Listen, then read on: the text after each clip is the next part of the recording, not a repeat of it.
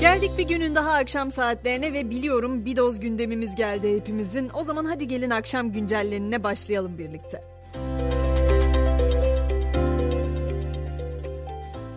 Günlerdir sıcakları konuşurken suyu ihmal etmeyelim diyoruz ama İstanbul'da su krizi kapıda.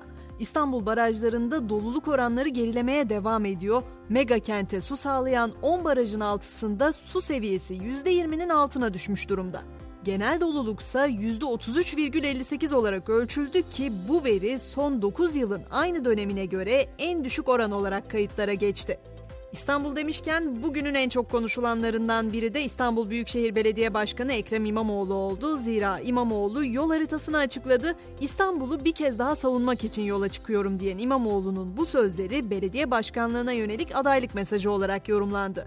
Ancak gazetecilerin sorularını yanıtlarken İmamoğlu ben adayım demedim yola çıkıyorum dedim notunu düştü. Artık bu cümleden de ne anlarsak yorumu bize bıraktı gibi.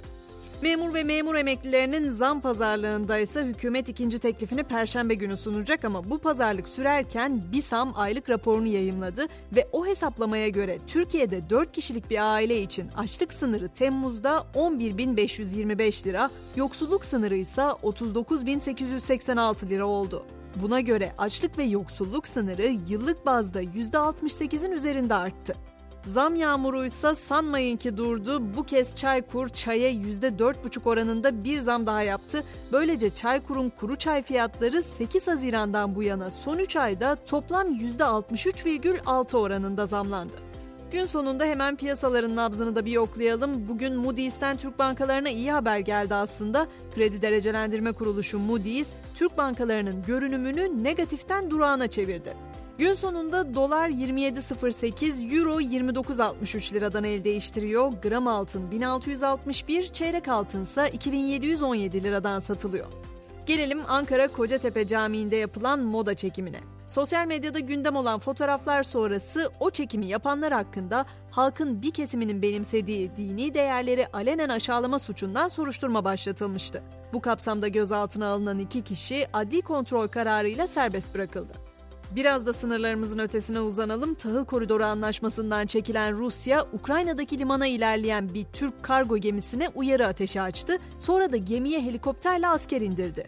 Yapılan denetimin uluslararası gerekliliklere uygun icra edildiğini belirten Rusya, olayın ardından geminin limana doğru yolculuğuna devam ettiğini kaydetti. Amerika'ya gittiğimizde ABD'nin eski başkanı Trump hakkında dördüncü iddianamenin hazırlandığı haberiyle karşılaşıyoruz. Trump, Georgia'da 2020 başkanlık seçimi sonuçlarında sahtecilik ve dolandırıcılık yapmakla suçlanıyor. Trump'a mahkemeye gelip ifade vermesi için 25 Ağustos'a kadar süre tanındı. İlk duruşmanın da 6 ay içinde yapılması için talepte bulunulacak. Sosyal medya artık o kadar hayatın içinde ki ünlüler de aşkı internette arar oldu. Son 30 yılın en iyi yönetmenleri arasında gösterilen ve pek çok kült filme imza atan dünyaca ünlü Danimarkalı yönetmen Lars von Trier sosyal medya hesabından kız arkadaşı ilanı verdi. Ünlü yönetmen Instagram'da yayınladığı videoda kendisi için uygun bir kız arkadaş ve ilham perisi aradığını söyleyerek bunun eski moda bir flört ilanı olarak görülmesini istedi.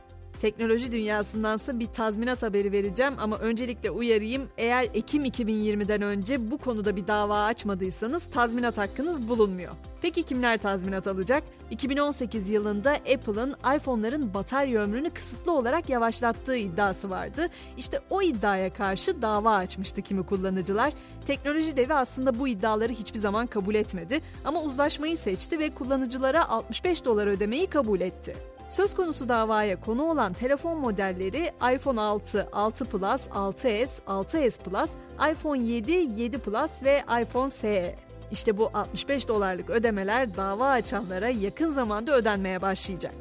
Hemen spordan notlarımı da ilave ediyorum. Şampiyonlar Ligi'nde 3. öneleme turunun rövanşları bugün yapılacak. Galatasaray 3-0'lık galibiyetin rövanşında Slovenya'nın Olimpia Ljubljana takımını konuk edecek. Mücadele saat 21'de. Pota'da ise bu akşam amili erkek basketbol takımımız FIBA Olimpiyat Öneleme turnuvasındaki 3. maçında bugün Ukrayna ile karşılaşacak. Bu maçın başlama saati de 20 olacak.